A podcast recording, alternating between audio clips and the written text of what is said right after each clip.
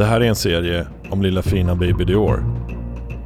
Med sin bruna cowboyhatt och några storlekar för stora boots. I delstaten Idaho den 10 juli 2015 är en familj på en campingrunda i bergsorten Lidor. Med på den här resan följde en liten pojke med, blott två och ett halvt år gammal. En stunds ouppmärksamhet vid campinglägret leder till att han försvinner för alltid. Den här lillpojken var fin som en ängel, som nedkommen av självaste gudarna. Men lika snabbt togs han tillbaka. Och huvudrollerna fyra vuxna människor. Och alla till synes utan svar till oss övriga som bara tittar på med ren förundran. Vad i hela friden hände den där lille mannen som han kallades av sina föräldrar? Mitt namn är Redo La Rosa och här kommer historien om Dior Kunz Jr.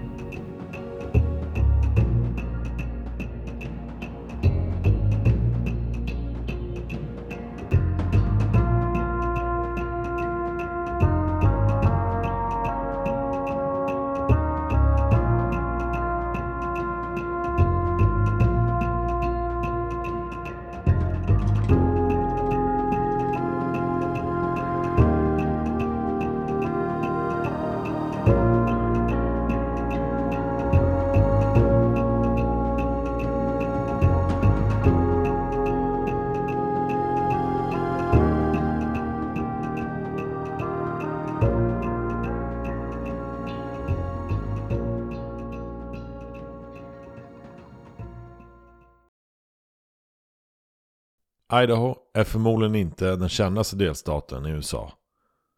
Den ligger nästan längst bort mot Stilla havet i nordvästlig riktning. En inlandsstat omgiven av andra delstater. Till ytan är den ungefär lika stor som halva Sverige och mestadels av bergare karaktär. Det som sticker ut är att det på slättlandskapsdelen odlas ofantliga mängder potatis den förser McDonalds i USA med nästan hälften av all potatis man behöver till sina snabbmatshak. Och sedan har nästan så gott som alla ädelstenar påträffats i Idaho. Inklusive den så ovanliga stjärngranaten. Vilket gett delstaten smeknamnet The Gem State. I ett av de större städerna i delstaten, Idaho Falls, bor det en relativt nybildad ung familj som består av mamma Jessica och pappa Vernal. Drygt två år tidigare hade det i år Kunz fötts. Och den fina blonda pojken kallades för Little Man av sin mamma. Och Goops av sin pappa. Jessica och Vernal var förlovade och hade satt bröllopsdatumet till cirka sex månader längre fram i tiden. Jessica hade två barn sedan tidigare med en annan man. Hon hade dock gett upp vårdnaden om dem till pappan. Hon hade haft en tung period tidigare och hade saknat inkomst. Pappan hade haft det stabilare ekonomiskt. Och hade möjlighet att kunna försörja barnen. Ensam hade han nu fått vårdnaden om dem. Det senaste året hade dock Jessica arbetat på. Hon hade fått möjligheten att jobba som assistent och ta hand om sin farfar, Bob Walton. Lösningen hade fungerat ypperligt. Då Jessica och även var småbarnsförälder med lilla Dior. Bob Walton hade haft problem med lungorna. Med en diagnos som liknade kol. Han hade nått 76 års ålder. Han ville, om än kanske inte för sista gången, besöka ett område uppe i bergen där han varit som barn och fiskat. Han ville visa hur det såg ut där för Jessica och samtidigt skulle hon följa med och assistera honom. Indirekt skulle det även firas att Jessica tog hand om Bob utan strapatser i nästan ett års tid. Området de planerade att åka till hette Timber Creek Campground och låg 18 mil norr om Idaho Falls där familjen bodde. Först fick man köra till närmaste byn Lidor. Därifrån var det ytterligare några mil för att ta sig fram till Timber Creek. Jessica pratade med Vernal om planerna han var lite fundersam över den här trippen till bergen. Då han lovat sin egen pappa att hjälpa till med att tidigt hugga ved inför vintern. Men går till slut med på att genomföra resan. Farfar Bob Walton hade under sin tid som husägare fått hjälp av trädgården av grannen Isaac. Isaac tog även hand om andra göromål och över tid hade utbytet utvecklats till en slags relation mellan dem. Då båda hade intresse av att jaga och fiska hade Isaac hakat på Bob även på den här typen av aktiviteter. Och nog var det skönt för Bob att ta med sig den yngre Isaac när det vankades lite mer av fysisk karaktär på utflykterna. Och den 35-årige Isaac blev tillfrågad av Bob att följa med på resan till Timber Creek den här dagen. Isaac upplevde så som han hade en marginell nätstörning. Aningen annorlunda än kanske gemene människor. Och han refererade detta till Jessica. Men han sa att han ville att Isaac skulle haka på upp till Timber Creek och berättade att Isaac varningen udda. Sent på eftermiddagen den 9 juli, efter att Vernal kommit hem från jobbet, beger man sig då äntligen iväg mot Lidor. Jessica, Vernal och lilla Baby Dior åker i familjens Blazer. Medan Bob Walton och Isaac åker i Bobs Suburban som släpar med på en husvagn. Men det var nära att Isaac inte hade följt med. Det hade åkt förbi i omgångar till hans hus för att hämta upp honom. Och han hade inte varit där. Fjärde eller femte gången det var förbi visade han sig och följde således med. Så den två och en halv timme långa färden mot Lidor påbörjas. Och man anländer dit senare på kvällen. Där stannar man till för att tanka. Men macken på den lilla orten, några få hus stor egentligen, är stängd. Så man stannar till på en lanthandel och köper med sig lite snacks. Från Lidor till campingområdet Timber Creek skulle det ta ytterligare 45 minuter. Vägen dit var en ganska eländig grusväg där det gäller att ta det lugnt för att slippa få punktering. Efter mörkrets inbrott är man då äntligen framme vid Timber Creek. Någon hade räknat ut att solnedgången vid den tiden var runt 21.30. Så familjen och Bob och Isaac anländer då runt den tiden. Väl där så hjälper Jessica till att ordna med sängbäddarna åt sin farfar inne i husvagnen. Familjen sover in i deras bil och Isaac sätter upp ett tält som han tänker spendera natten i. Efter att Bob och Isaac gått och lagt sig är Vernal, Jessica och Dior uppe ett tag till. Vernal hade ordnat med en lägereld och det ligger kvar där ute och stjärnskådar innan de går och lägger sig i bilen. På morgonkvisten berättar Jessica att de vaknar av att Isaac öppnar bildörren och säger Wakey wakey, eggs and bakey. Ett finare sätt att väcka någon verkar det som, där borta i staterna. Familjen vaknar till i bilen och efter det slår de upp lägerelden på nytt. Och alla med på den här campingen äter frukost tillsammans. Jessica nämner att Dior springer runt med sin filt och snubblar farligt nära elden i hennes åsyn. Så hon tar filten och stoppar in den i bilen. Dior i dryga tvåårsåldern var i skedet att han hade börjat röra på sig lite mer. Han kunde ta sig rätt fort fram om man inte hade koll på honom, enligt pappan. Många andra i släkten beskrev att Dior hade en vilja av stål att kuta omkring. Men att han hopplös snubblade runt. Även på dylika ställen som en platt gräsmatta. Med på den här resan hade även Dior på sig ett par stövlar. Som skodon var hans favorit några stövlar som var några storlekar för stora. Och detta underlättade inte när han skulle försöka ta sig runt. I övrigt hade han haft på sig en kamouflagejacka och blåa pyjamasbyxor. Efter att ätit frukosten och plockat undan så går Jessica till utedasset på platsen och märker att hon har fått sin mens. Men att hon saknar nödvändiga skydd. Så hon säger till Vernon att hon behöver skyndsamt åka tillbaka mot Lidor för att införskaffa det. Bob slänger över en 50 dollars sedel till henne för inköpen och säger i samma veva att köp mer än några Snickers till mig. Så Dior, Jessica och Vernal åker runt 11-tiden iväg mot Lidor. Och på vägen dit kommer nu Vernal på att han behöver diesel till hans truck. Och han verkar pria det för Jessicas menstruationsskydd. I den lilla byn Lidor, 10 hus stor, så får du åka runt tills han hittar sin diesel. Bensin är ett mycket mer vanligt drivmedel borta i staterna. Därefter åker det till lanthandeln The Stage Stop. Där Jessica äntligen får tag i hennes skydd. Där serverar de även potato wedges. En sorts pommes som tillagas på plats. Så hon beställer dem.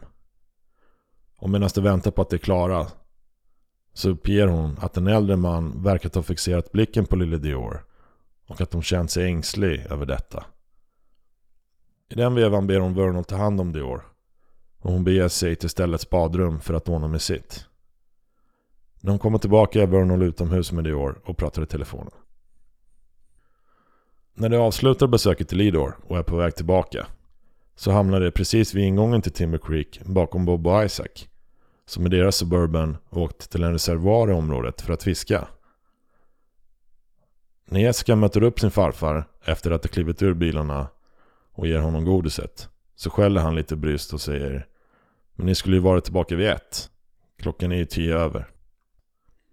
Området vid Timber Creek, som den östliga campingplats kallades, var det egentligen en större öppen yta omgiven av höga berg. Med en liten lägerplats för eld och samling. 50 meter bort rann en bäck, eller en creek, ner vidare mot Stone-reservoaren i området. Denna reservoar låg cirka 400 meter bort.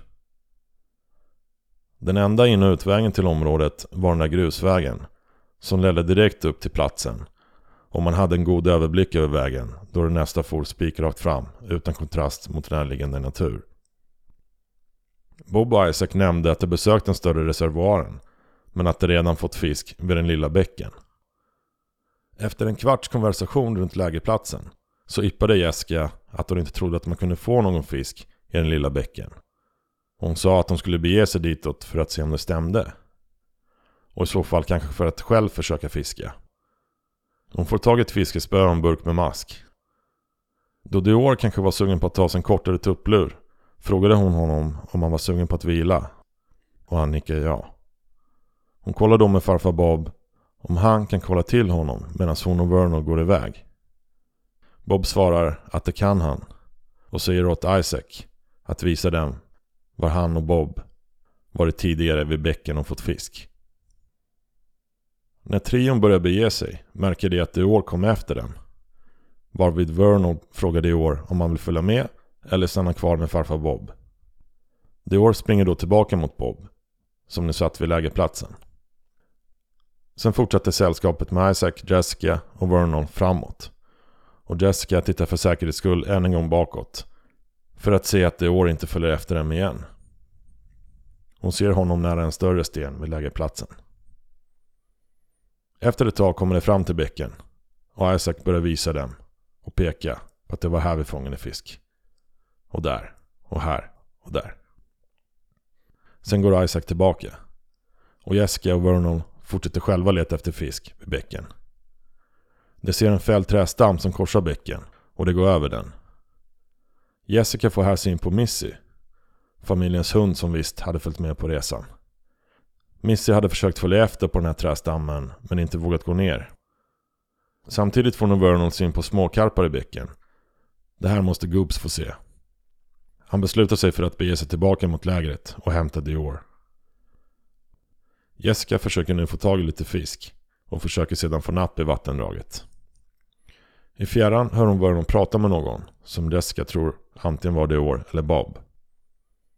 Medan hon väntar in Dior och Vernon ser hon något i ögonvrån som rör sig. Och när de blickar åt höger är det Isaac hon ser med ett fiskespö i handen och bärandes en fiskelåda. Bakom henne hör hon nu Vernon ropa ut. Dior är borta och vi kan inte hitta honom.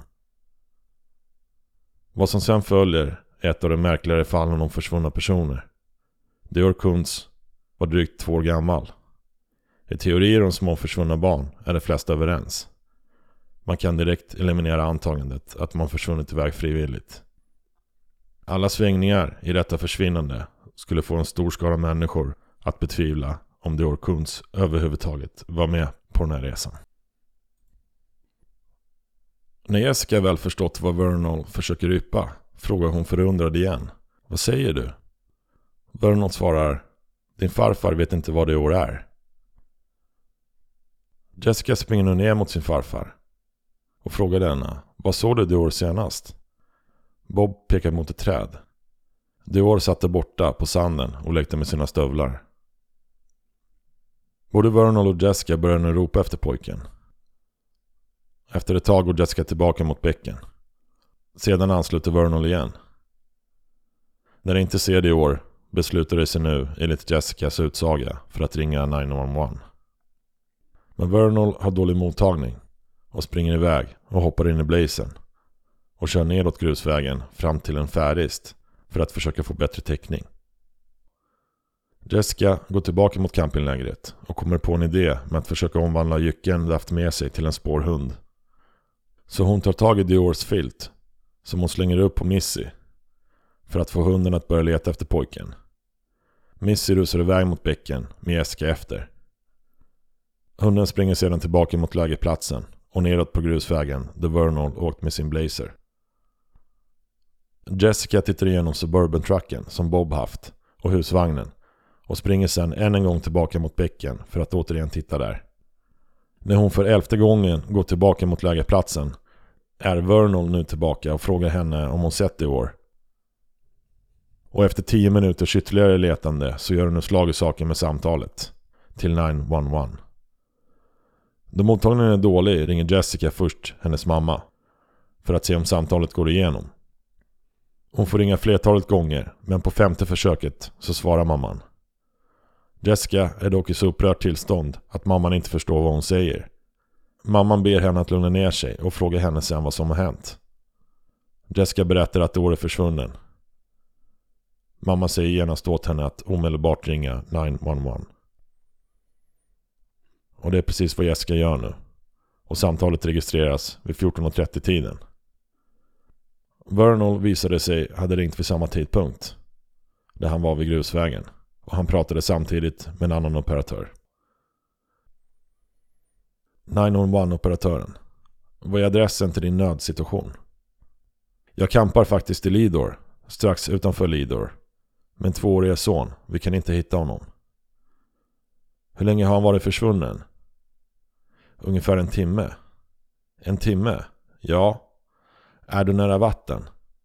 Ja. Vet du vilken campingplats du är på? Det är vid Stone-reservoaren, Timber Creek. Stone-reservoaren. Ja, eller Timber Creek. Håll ut. Vi behöver sök och räddning. Jessica. Jessica. Ja.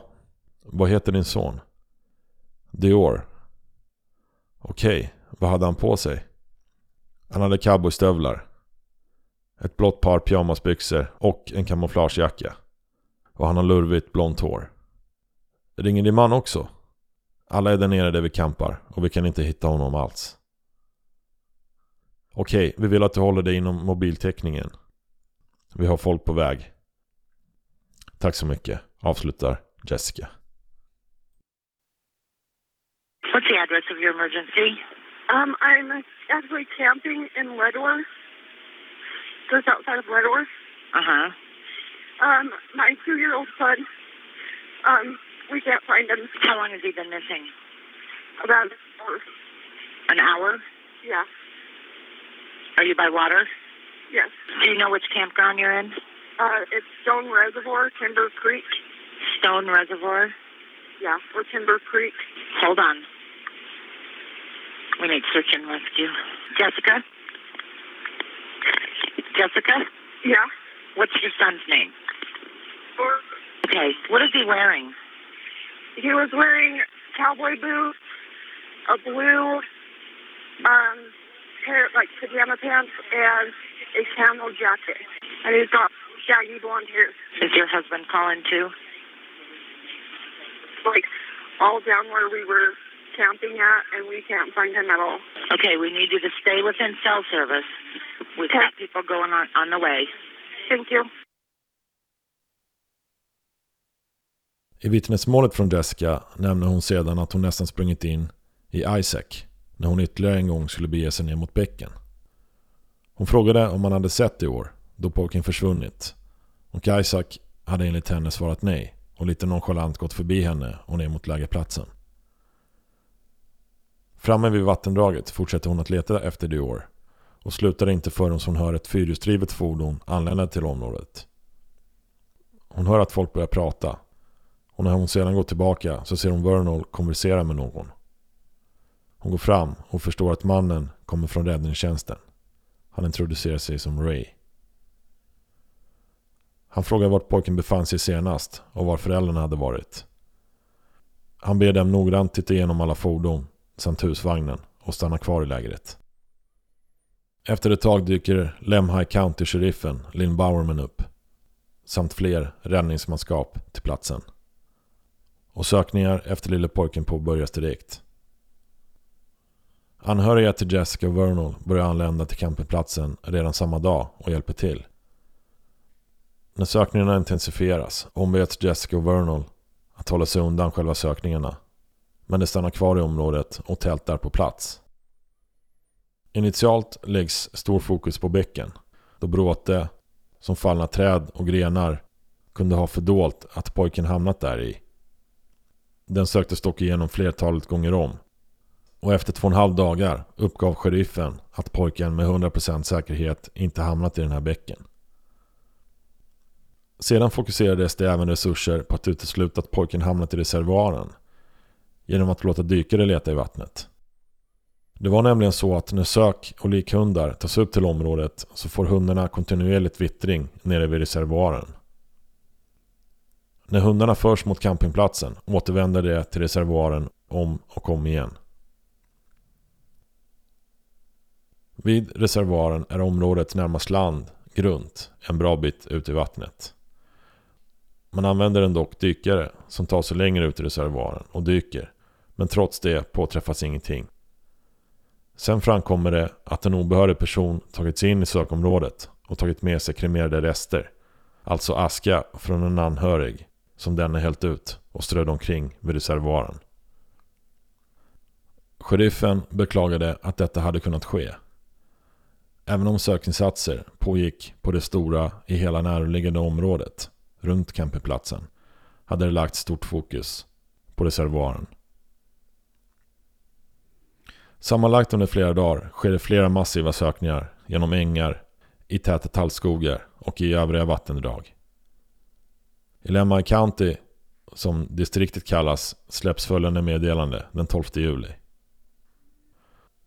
Den 10 juli 2015 vid cirka 14.35 får Lemma County Sheriff's Office ett samtal från familjemedlemmar att deras 2,5-åriga son försvunnit från sitt läger och varit försvunnen i en timme. Barnet beskrevs ha blont lurvigt hår, bärandes en kamouflagejacka, klädd i blå pyjamasbyxor och cowboystövlar. Lemhi County inledde omedelbart en sökning för att skicka ett antal resurser. Inklusive men inte begränsat till officerare från Lemhi County Sheriff's Office, Salmon Police Department och Salmon Search and Rescue. Efter en omfattande sökning i närområdet kring campingplatsen skickades andra resurser för att inkludera dykare, sökhundar och hästresurser från Salmon och Lidorområdet. Andra tillgängliga resurser på plats inkluderade en helikopter, sökare på hästrygg, terränghjulingar och många människor till fots. Vid det tillfälle var det över 150 personer deltagande och redo för sökningen. Från och med söndag morgon har en omfattande sökning både dag och natt inom en radie av 4 km från campingen slutförts av sök och räddningspersonal. Senare den dagen meddelas det att officiellt så avbryts sökinsatsen vid Timber Creek. Med detta vill man begränsa letandet till att utföras av professionell räddningspersonal enbart. Det hade varit för många volontärer och de ogästvänliga markerna kunde orsaka personskador som man inte hade resurser och kunde ansvara för. Senare uppgav en anhörig till Vernal att det hade varit Hey Chaparral vid campingplatsen. Folk hade kunnat komma in och ut som de ville och leta efter det år. Och det utan att de ens hade behövt anmäla sig. I hans mening hade eventuella spår av Dior år förstörts helt på grund av polisens underlåtenhet att spärra av området. I samma kontext så var det initiala larmet i fasen av en räddningsinsats. Pojken hade kunnat vandrat iväg eller blivit tagen av ett rovdjur om man ville hitta honom så fort som möjligt. Då Dior nästan snubblade sig fram på planmark hade han inte kunnat ta sig speciellt långt på egen hand i området. Någon kommenterade att det skulle ha tagit honom en halv dag att själv ta sig till reservoaren till exempel. Gängse uppfattning på plats bland folk som hjälpte till att leta var att om pojken blivit tagen av ett rovdjur och släpats med så hade man hittat något spår av det eller påträffat pojken. Man tryckte hårt på det faktumet att pojkens stövlar hade åkt av Diors fötter. Eller så hade det påträffats blodspår eller tygstycken från kläderna. Familjen indikerar inte heller att de hört eller sett något rovdjur under tiden de varit där. Även om folk bekant med området sagt att det förekommer pumor, vargar och björnar i området. Just ett övergivet vargnäste längre bort söktes igenom utan framgång. Under sökinsatsen efter det år påträffades det ingenting överhuvudtaget och sheriffen uttryckte det som att det är som att pojken aldrig varit här. Diors pappa Verno, som ju varit med och beaktat sökinsatsen på nära håll och fått garantier av sheriffen att pojken inte var kvar där uppe, uttryckte i en intervju att hade min son varit kvar där uppe så hade de hittat honom. Jessicas mamma Trina nämner att sheriffen sagt till henne att han aldrig sett något liknande. Min pappa, det vill säga Bob Walton, stod där och tittade på honom. När han vände bort blicken så är Dior borta. Det var som att Dior gick upp i rök. Vernal går nu ut i media och ser att det enda rimliga i hans ögon är att pojken måste ha kidnappats. Annars hade han, eller något annat påträffats, uppe vid Timmer Creek. När det hade börjat nalkas teorier från polisens håll så var det ursprungligen rovdjursattack, bortrövande, eventuell kriminell handling från någon av de fyra vuxna personerna. Nu stryks rovdjursattacken från listan över tänkbara alternativ. Man är dock återhållsamma med att indikera att pojken rövats bort. Då den enda in och utvägen från området var den här grusvägen. Och ett fordon eller liknande hade setts eller hörts komma eller lämna. Det skulle då ha indikerat att någon till fots kanske tagit pojken. Och man var inte villiga från polisens sida att gå med på en sådan teori fullt ut. Den 13 juli, tre dagar efter försvinnandet, så hölls en ljusvaka i Idaho Falls för att upplysa om att Dior var försvunnen. Och hans föräldrar, Vernal och Jessica, uppträdde offentligt inför 200 närvaranden och pläderade om ett snabbt återfinnande av deras son. A night of tears, candles, and prayers. You're the God of all comfort, Lord, that you would comfort the heart of, of Jessica and Dior and, and Trina, Lord. All for a little two year old boy who hasn't been seen in nearly four days. He could be very, very close. He could be very far away. We don't know, but we are covering all bases at this point. Tonight, hundreds gathered at Freeman Park with a prayer in their heart for Dior Kuntz. There's not much to be said other than one small mistake as a parent.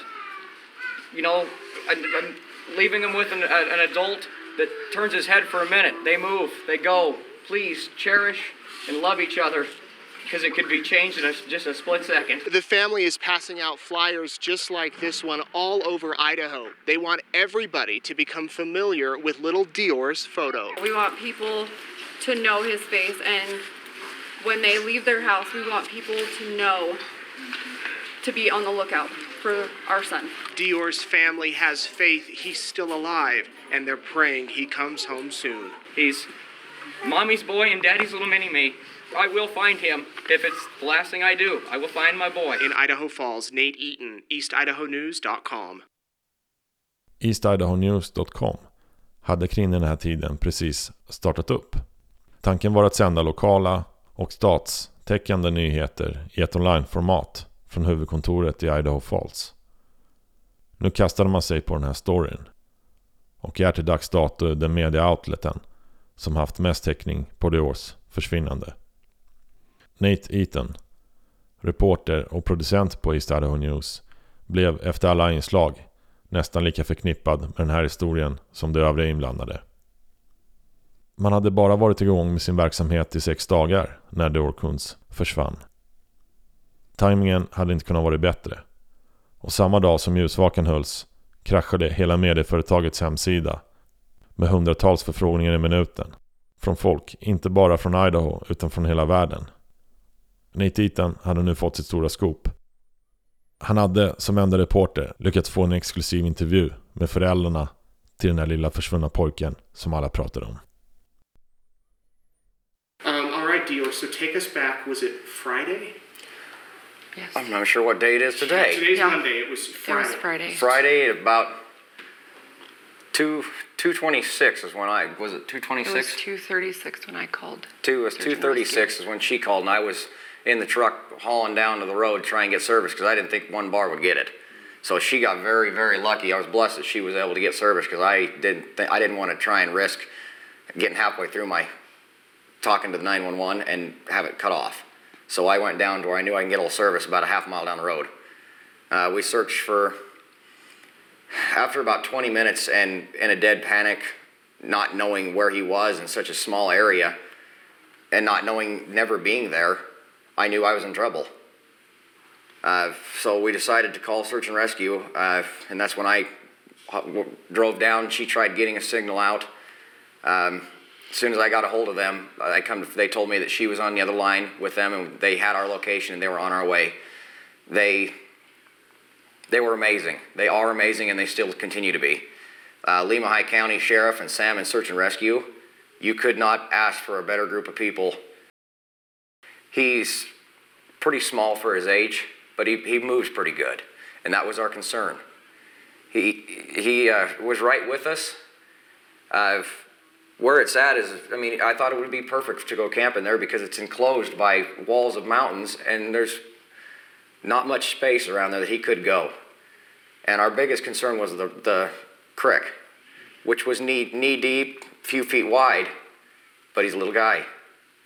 Um, they finally, yesterday, we were able to put that to rest, and Lehigh County Sheriff, um, Sheriff Dave, and the rest of the sheriffs have put out that there is, they, they assured me there is 100% chance that he is not anywhere in that water, around that water. They have torn that creek upside down and in and out. Divers uh, have gone through wetsuits along with the helicopter. That was the world's most advanced search and rescue helicopter uh, volunteered out of Montana. Tell us a little bit about, first of all, how are you guys holding up? I know everybody's, a lot of people are praying for you, they're concerned about Friends Pretty- and family and The hoping to be support strong for around him. us is what's, I know, keeping me together because if we didn't have all of our family, the minute I called my mom and she was up there in a matter of hours, and same with the rest of our family, they were just up there Those we around us. So he was just kind of playing, and you guys were doing your thing, and then He- you noticed. oh, he was he's not playing here, with- He he's wa- yeah, not he was here. he with was my playing with grandfather. grandpa. He was over. He was getting ready for a nap. I say it was almost by that time it was almost two, and he usually takes his nap. Um, we we we was just yeah we decided we are going to go a little exploring. He was going to be good with grandpa by the campfire. We weren't more than probably 10 50, minutes. 50 yards away in ten minutes. Uh, well, but the time we I seen him to the point I figured out he was gone. And I come back up in the creek, and I've actually seen there were some things down by the a little minnows, and I thought he would just love. So when I come back up to get him, and I yelled over to Grandpa, uh, "Where is you know where's little Dior?" He immediately shocked. He says, "I th- he came up to you because it's such a small area. That's what a lot of people they don't understand is they just assume how could you let your kid out of your sight? This area is pretty well blocked in, and you can see. You could, there's no way you couldn't not see him in what we thought, and in just in a split second, your whole world is upside down and vanished." a lot of people agree with me a lot that he is no longer up the mountain anymore. Uh, the, the, the searching advances they used and was just very thorough for miles. Uh, not every, it wasn't a stone left unturned. There still isn't, and still we're going to continue to search. But being his father, also, that's where my heart and my gut tell me, but I'm not sure. So that's where I'm asking the public's help. Anything. Tell me about the blanket. This is his blanket. He doesn't go anywhere without his blanket, his cup, or his monkey. And all three of them were left at the campground. Should he, he be out there and happen to see this, what would you say? We're looking for you, son, and we will find you. And we love you more than anything in the world. You have a lot of people who love you and are looking for you. Buddy will find you. We'll Daddy never will stop find you. looking until we get you a home. I've got a two-year-old, and you guys have been all I've thought about the past two days. Is there anything you want to add? Anything we didn't get to? Just if somebody has him, please don't hurt him. Just bring him home safely to us. No matter what it where takes. he belongs. Even if you have to just leave him at a store where somebody else will see him and bring him home safely to us. Sökningarna efter pojken avslutas formellt den 20 juli. Tio dagar efter försvinnandet. Då har campingområdet letats igenom ett dussintal gånger. Man har dykt och sökt igenom hela reservoaren med dykare och använt sig utav sonarutrustning. Bland annat med personal utlånad från Bonneville County i Idaho Falls. Som ju Jessica och Vernon ursprungligen kom ifrån. I mitten på augusti månad ansluter en ny part in i handlingarna. Frank Wilt från The Idaho Investigation Service ansluter. Han hade varit vän till familjen och engagerat sig i fallet för att bistå familjen med att försöka hitta pojken. Frank hade jobbat totalt 30 år inom rättsväsendet. Well, I spent uh, 10 years with LA County Sheriff's Department and 19 and a half years with the United States Marshal Service. In the past uh, five years with the U.S. Marshal Service, I uh, hunted fugitives. After retiring, I specialized in, uh, as a private investigator, is uh, locating abducted or missing children, mostly involving uh, parents, custody, where one parent takes the child and out of state and so forth. I hans initiala resonemang kring Diors försvinnande nämner han att Dior på grund av hans stövlar inte kunnat ta sig speciellt långt på egen hand i den här terrängen. Då sök och räddning kom igång relativt snabbt efter att pojken anmält saknad var det alarmerande i hans ögon att varken pojken eller några tillhörigheter till honom hittades. Rimligtvis borde en tvååring som vandrat iväg från campingplatsen på egen hand ha hittats. Han menade även att en rovdjursattack hade lämnat spår efter sig. Och sökledarna hade specifikt tagit detta i beaktning utan att finna något spår efter det. I en intervju berättade han att han kände Vernons pappa Dennis sedan tidigare och var en god vän till honom. Och han sa att han visste att Vernon älskade sin son och att föräldrarna inte skulle ligga bakom deras egen sons försvinnande. And I don't think the parents did anything that any normal parents would be involved with going to a camping trip. I mean, everybody's pointing to it was with the grandfather. I thought it was the parents, and I was here and there. Things happen. And I don't think anything was planned, that anything sinister happened. Hans enda rimliga bedömning är att pojken måste ha blivit kidnappad. So I think outside the box. So I think there has to be another possibility. And I'd rather think that I feel that he was abducted. Everything points to an abduction. Då en månad gått efter Diors försvinnande nämner han att polisen gjort sitt yttersta för att leta efter och finna pojken. Men menar samtidigt att ett annat scenario måste vara tänkbart. Något måste ju ändå ha hänt. Han uppger att i diskussioner med polisen så är hans uppfattning att familjen varit samarbetsvilliga, väldigt rättframma och döljer inget. Detta bekräftas senare av sheriffen Lynn Bowerman som säger att familjen gjort allting han begärt av dem. Inklusive att ställa upp i lögndetektortester. Under tiden håller familjen i vakor och försöker samla ihop pengar för att sponsra ett snabbt lokaliserande av deras pojke. Och så i mitten på september sker något som blir viralt på nätet. Ett inlägg på Facebook visar på en blond pojke, nästan en exakt kopia på Dior, som hittats vandrande runt på ett motell nere i Los Angeles i Kalifornien, hundratals mils bort. Pojkens utseende och beskrivning matchar nästan helt Diors. Bilden på pojken hinner delas ut tusentals gånger och folk är helt säkra på att det är Dior. Ärendet hamnar hos sheriffen Bowermans bord. Som går ut med en pressrelease att man ska undersöka saken. Under tiden hinner dock pojken bli identifierad och mamman till pojken lokaliseras. Och det meddelas således att bilden på pojken inte varit Dior. Det hade varit en sällsynt möjlighet att få till en lösning på den saknade Dior. Och Frank Wilt får nu mer vatten på kvarnen i sin teori att Dior kunde ha blivit bortförd. Nu skulle man börja undersöka Jessicas redogörelse där hon känt en olustig känsla över att en man stirrat ner på Dior medan de väntat i kön i den där lanthandeln Stage Stop uppe i Lidor. Samtidigt går han ut med en hittebelöning på 10 000 dollar för att hitta Dior och ordnar med nationell telefonhotline för att få fram tips i fallet.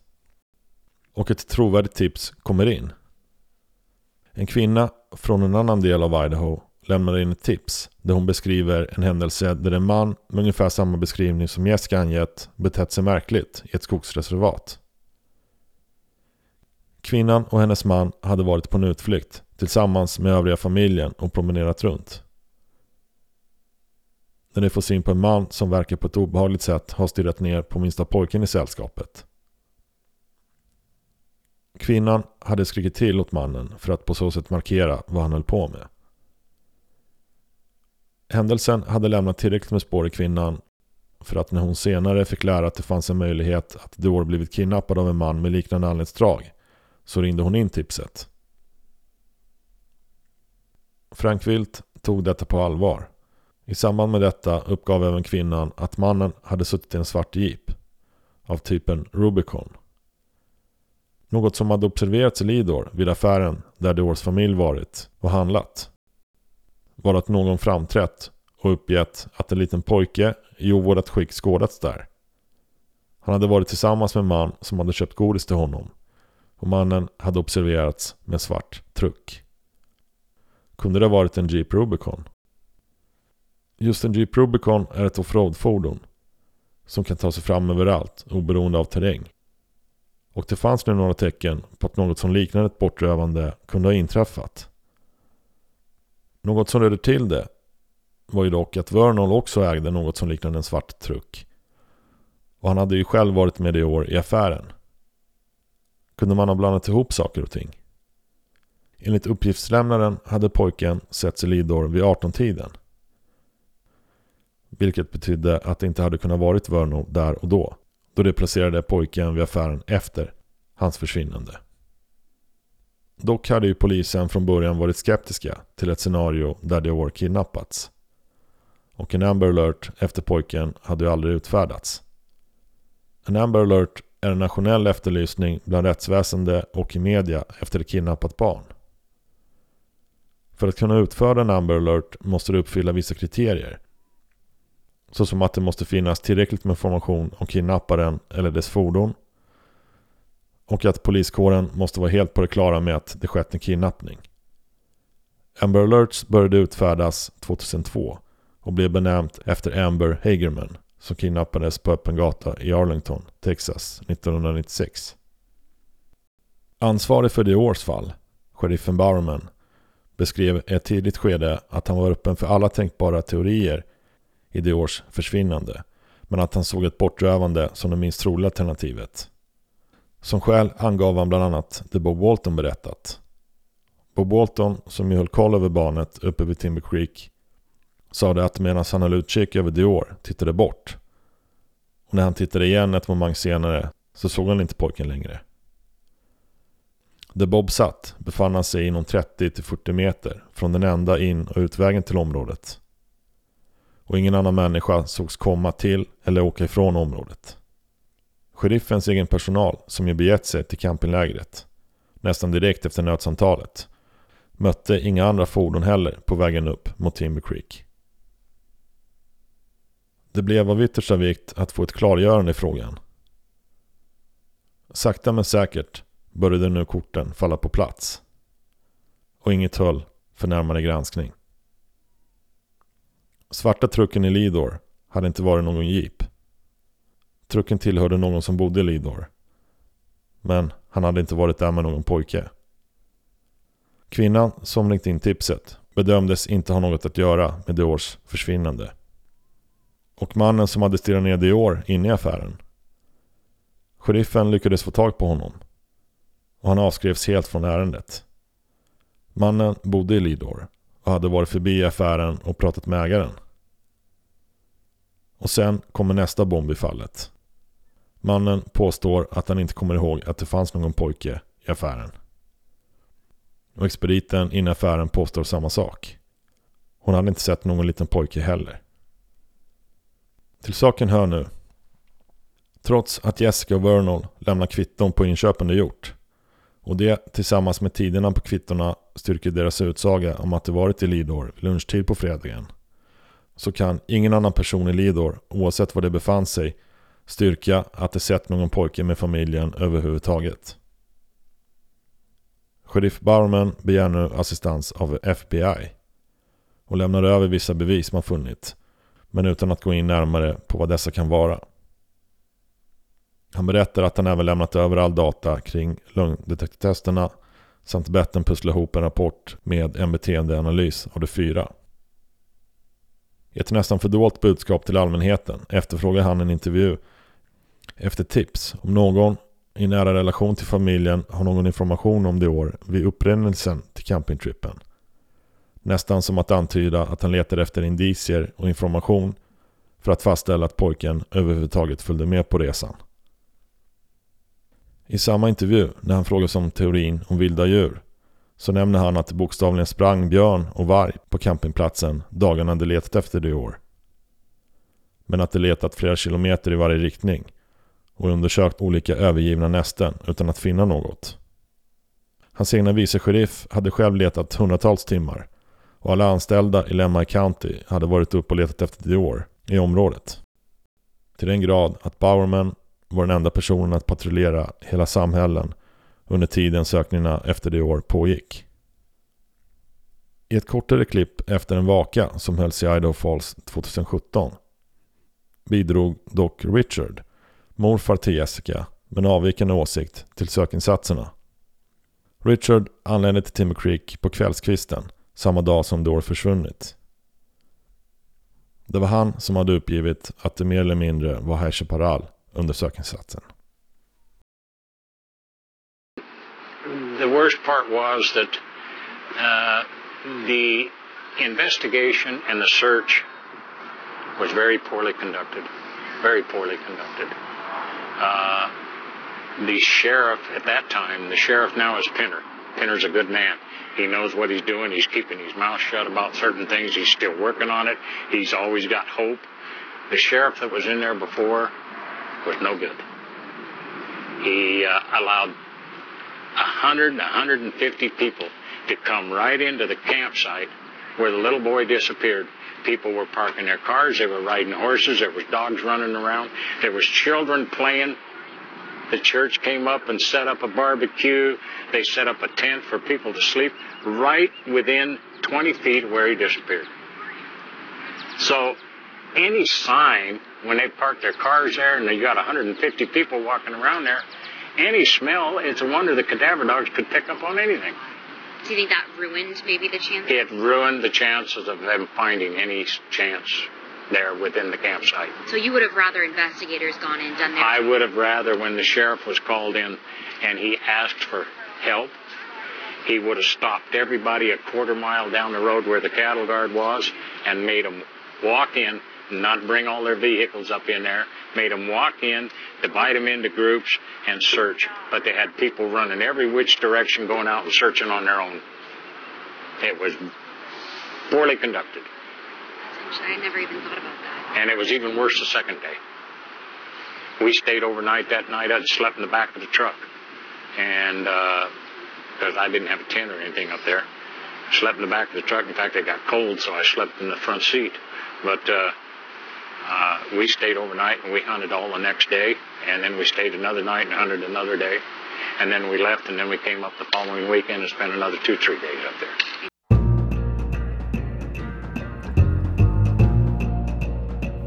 I nästa avsnitt. Privatdetektiven Frank Wilt lämnar nu hastigt sin egen utredning efter påstådda dispyter med Diors föräldrar. Och nu börjar folk intressera sig mer för Bob Sven på campingresan. Den udde Isaac Reinwand. Och sedan kliver en ny privatdetektiv in i handlingarna. Följ podden där ni följer poddar. Och ta er en titt på Instagram. See ya!